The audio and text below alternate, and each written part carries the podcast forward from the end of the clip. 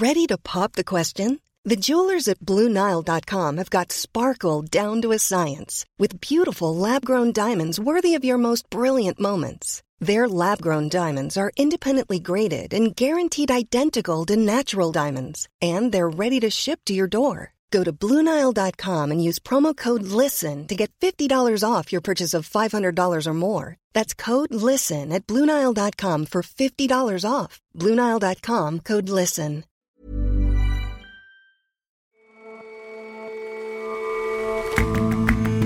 Hello and welcome to The Intelligence from The Economist. I'm your host, Jason Palmer. Every weekday, we provide a fresh perspective on the events shaping your world. Most of the doctrine and principle of Islam is decided in the Middle East.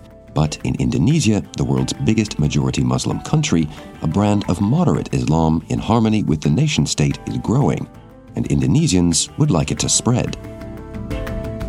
And it sounds like K-pop. It kind of looks like K-pop, but actually it comes from Peru, where one artist from the indigenous Quechua community is pioneering what presumably should be called Q-pop.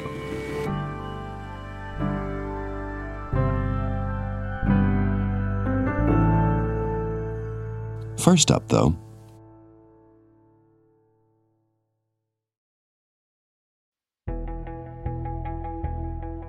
we just have some breaking news to bring you now, coming out of Russia from the TASS. Breaking news. Ten people have been killed in a private jet crash north of Moscow. We do have this breaking news just into C N N. That is, the Wagner mercenary group chief, Yevgeny Prigozhin, has been listed among passengers on board a plane that crashed just north of Moscow. This, according to Russian state media. You re- may remember that... If there's one name the world has heard as often as Putin or Zelensky during the war in Ukraine, it was that of Yevgeny Prigozhin. A man who once worked in the shadows with the nickname Putin's chef had burst into the news, at last admitting that he was the leader of the Wagner Group of mercenaries that had long been brutally propping up regimes in Africa and elsewhere. He made headlines again in June. Having railed for months against the leaders of Russia's regular forces, he led a mutinous march on Moscow that was abandoned at the last minute. After that, his fate seemed uncertain. Yesterday, it seems to have become clear.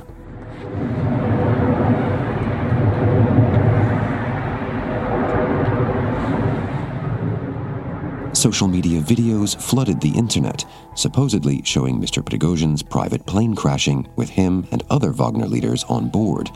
Or at least, that's what Russian authorities announced. President Joe Biden hinted at what many had immediately guessed about the accident. I don't know for a fact what happened, but I'm not surprised. Do you think Putin was responsible? There's not much that happens in Russia with Putin not behind, but I don't know enough to know the answer. Other explanations may emerge, but for many, the narrative is already clear. When I heard the news of Prigozhin's private jet crashing with him on board, I thought, well, this is very fitting to the whole Prigozhin saga. It's very dramatic, it's very theatrical, it's very much in the style of Vladimir Putin. Arkady Ostrovsky is The Economist's Russia editor. But I was also not surprised at all. In fact, we've been waiting for something like this to happen ever since he led the mutiny against Putin two months ago. Well, before we get into this happening, what exactly do we know and do we not know at this stage? Well, at this stage, we know that a jet which belonged to Prigozhin crashed, that all ten people on board died.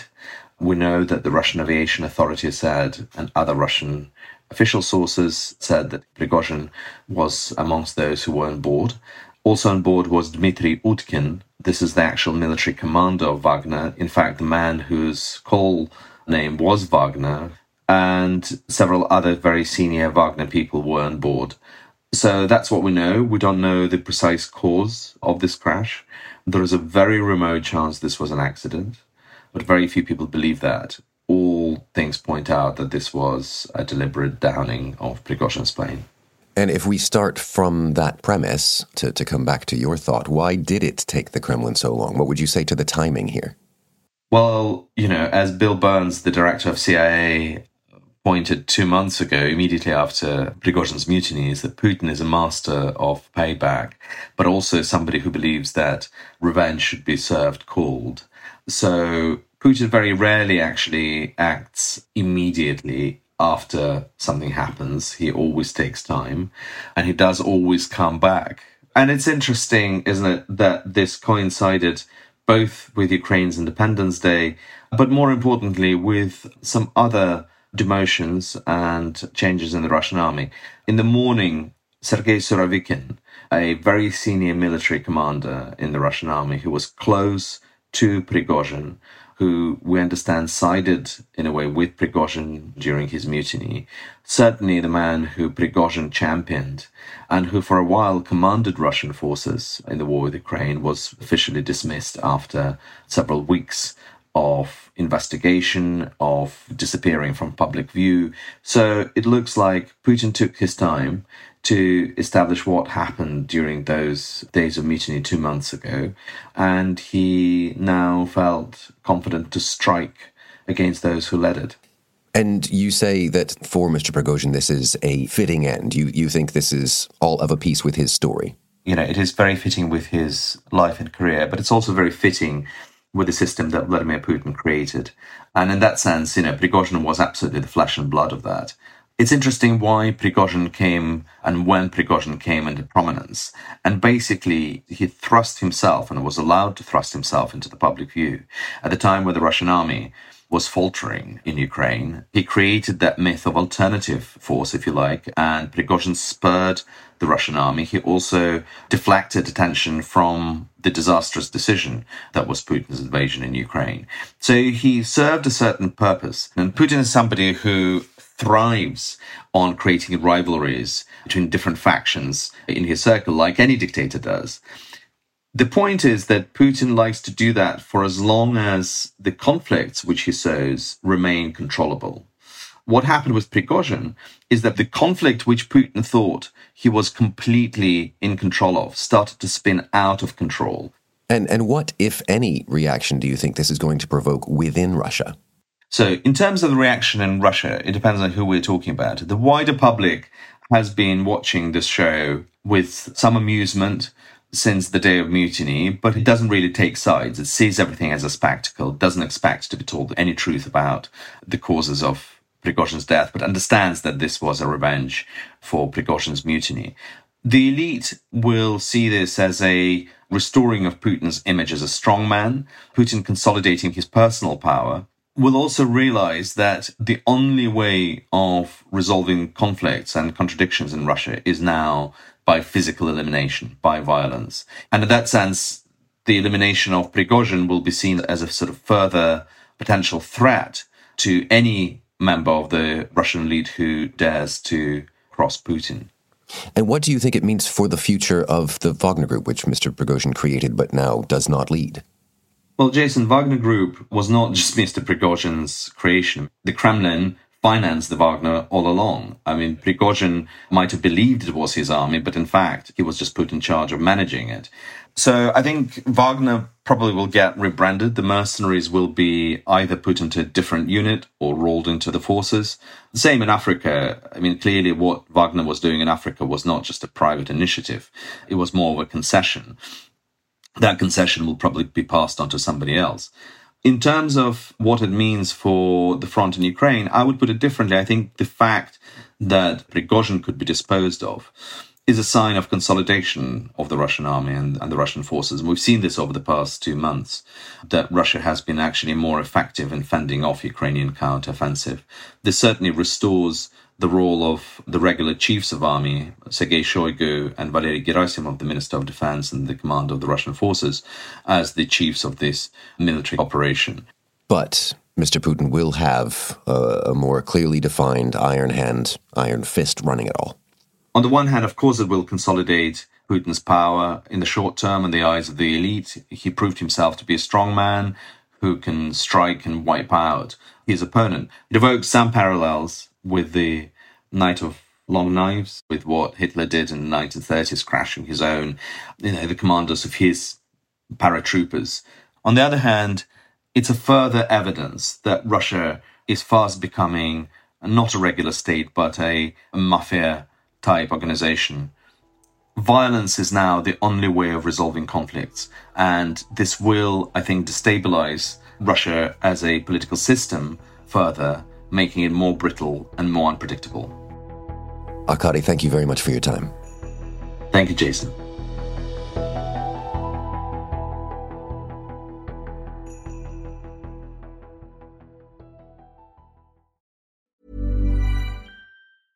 Cool fact, a crocodile can't stick out its tongue. Also, you can get health insurance for a month or just under a year in some states. United Healthcare short-term insurance plans, underwritten by Golden Rule Insurance Company, offer flexible, budget-friendly coverage for you. Learn more at U H one dot com.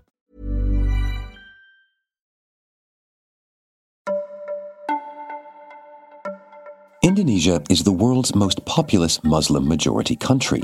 Nearly ninety percent of its two hundred thirty-seven million people practice Islam. But when it comes to the big Islamic debates, the country has long punched below its weight. Dominant ideas, both spiritual and political, have traditionally come from the Middle East. And in recent years, it seemed that Islamist extremism might also be making its way into Indonesia. But a closer look reveals that the country's Muslims increasingly want to have their own say on how their religion shapes their society. Indonesia has six official religions: Islam, Catholicism, Protestantism, Buddhism, Hinduism, and Confucianism. Sulin Wong is a Southeast Asia correspondent for The Economist. But the country-state ideology, which is known as Pancasila, encourages moderation and explicitly allows religious freedom. So what's really interesting about Pancasila is that it forbids atheism, but it allows religious freedom.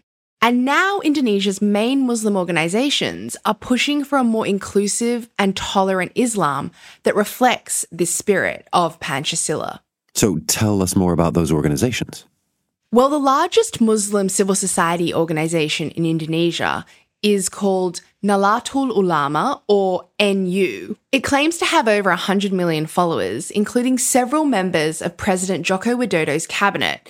It also runs twenty-three thousand Islamic boarding schools and over two hundred fifty universities. In February, over a million of its followers clogged the streets of a city in East Java for the group's centenary celebrations. Many of the country's top political figures, including the president, attended the event. And at the event, N U formally called for the abandonment of the caliphate, which is a notional authority that is considered to oversee all Muslims. So what is meant by that, rejecting the caliphate? So what N U was saying is that the concept of a caliphate maybe made sense, you know, many, many hundreds of years ago, but the world has evolved such that the concept of a caliphate is outdated and should be replaced with something like the concept of a nation state. The group has also previously called on Muslims to reject the concept of an infidel and accept non-Muslims as fellow citizens. All of this may sound pretty modest, but coming from the world's largest Muslim civil society organisation, it really was significant. I spoke to Ulil Abshah Abdullah, a senior N U official, and he told me about the changes he wants to see when it comes to Islam in Indonesia. So the challenge for us as a, as a moderate Muslim going forward is to navigate this imperative of maintaining uh, our tradition that we cherish uh, so much. Yeah? You cannot practice Islam as it was practiced by our forefathers, mothers in the past, uh, without significant changing in our understanding and interpretation. And you had mentioned that moderation was kind of baked into the state ideology. Was, was Indonesia not always on this kind of path? So Pancasila has always encouraged moderation in Indonesia. But that having been said, Indonesia wasn't always on this path. In the early two thousands, there were a spate of bombings that were pushed by groups that had links to Al-Qaeda and wanted a Southeast Asian Islamic state. They sort of really grew in power over time until twenty sixteen, when the power of radical Islamic groups really peaked. The then governor of Jakarta, who was a Chinese Christian known as Ahok, was convicted of blasphemy charges and imprisoned for two years because of attacks by hardline Islamic groups. So for President Joko Widodo, that really was a turning point, and his administration clamped down. It banned two hardline Islamic groups and has really been pushing for more moderation in how Islam is practiced in Indonesia. But is there still a conflict there? Are those hardline groups still present in Indonesia, making themselves known? A lot of them have gone underground, so it's definitely something to keep an eye on. But when I spoke to Ulil, what he said was that he thinks the failure of al-Qaeda and Islamic State have helped the government's push. The, I, the failure of the al-Qaeda and ISIS project globally makes people rethink what they think about uh, ISIS and, and so forth. Yeah. So they, they come to realization that this is this is a flawed project. This is a flawed project. On top of that is funding from Saudi Arabia. So Saudi money had been flowing to Islamic groups in Indonesia for many years, but even that has dropped off under Mohammed bin Salman, the Saudi Arabian crown prince. And one thing I found really interesting as I was researching this story was the rise of the Hijra movement, which is a conservative subculture popular among some young urban Muslims in Indonesia. But in May, the leader of this movement joined N U. So there's a lot of coverage in Western media about rising extremism and rising Islamism in Indonesia. But in fact, what I've found in my research is that it's really not as simple as that. And in fact, there are lots of moderate Muslims and these large civil society organizations like N U that are pushing for a different vision of what Islam is. And now N U is really trying to export that to the world. Sulin, thanks very much for your time. Thanks very much, Jason.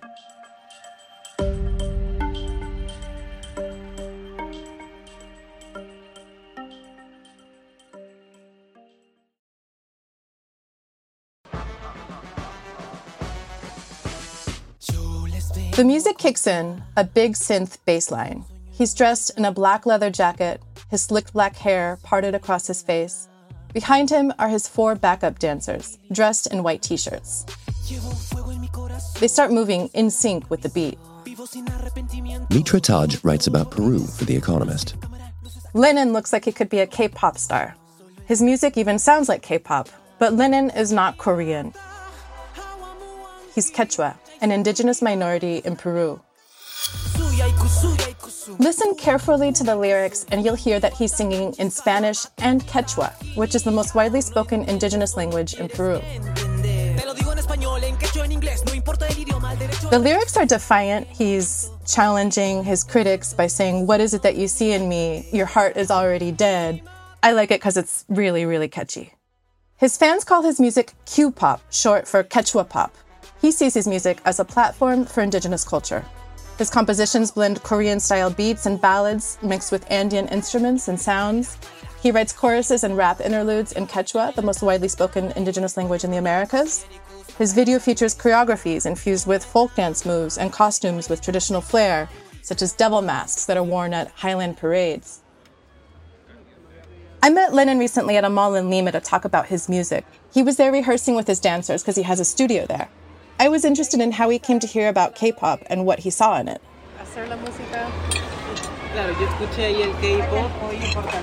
Lenin said he experienced discrimination because of his indigenous background, and he was bullied at school. He's slight, with high cheekbones. He felt different until a friend showed him a K-pop video. He saw K-pop stars who looked kind of like he did. They were also skinny. They also had straight black hair and similar body shapes. But they were famous. They were global superstars. He was transported. He told me that K-pop was a release. My mind would come up with these narratives, parallel worlds, and that somehow helped me cope with school. It'd give you hope. You knew you were never going to go to Korea and would never be a K-pop star, but just by imagining that possibility, it would give you a feeling of hope. And that feeling of hope is something that many K-pop fans feel. It's why people all over the world fill stadiums to see their favorite K-pop groups. Lenin is far from the first non-Korean to dabble in K-pop, which itself drew inspiration from American hip-hop. K-pop has been so big for so long that artists have emerged from the U K to Thailand and Vietnam. backed by record labels, they tend to imitate K-pop rather than reinvent it. But Lenin is not just copying K-pop. It's a vehicle for him, one that allows him to blend his traditional culture and make it accessible for a modern and global audience. He told me that when he fuses both worlds, I realize that I have the power of glamour, fashion, fame, aesthetics, plasticity, all that is bright and shiny. But I also have the depth, the message, and the human and social content of Andean music. That's what's piquing the attention of music lovers the world over, not just in Peru. He's already getting five million listens a month on TikTok, the social media platform. He told me, my music is protest. Because a young Peruvian man who makes K-pop in Quechua, who's named Lenin, has so much to say.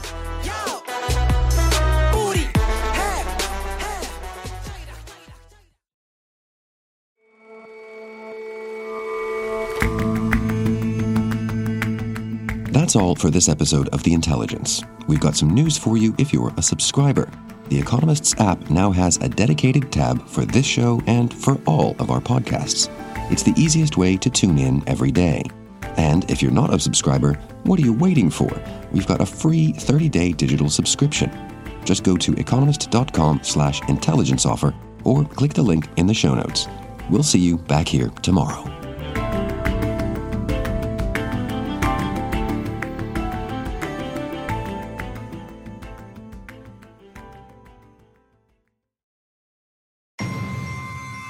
The world is unpredictable, but it's also understandable.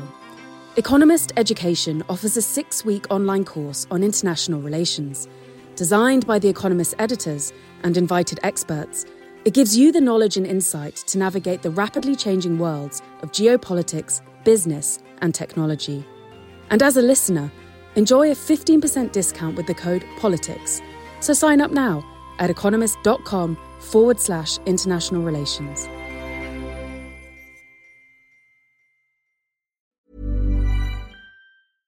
Save big money when you start your next project today at Menards. Convert your current recessed lighting with energy-saving L E D downlights from Fight Electric. They're bright and install easily in just minutes. They also go from regular lighting to nightlight mode with just a simple flip of a switch. Save big on all Fight lighting products now at Menards. Shop our lighting options today in-store and on Menards dot com.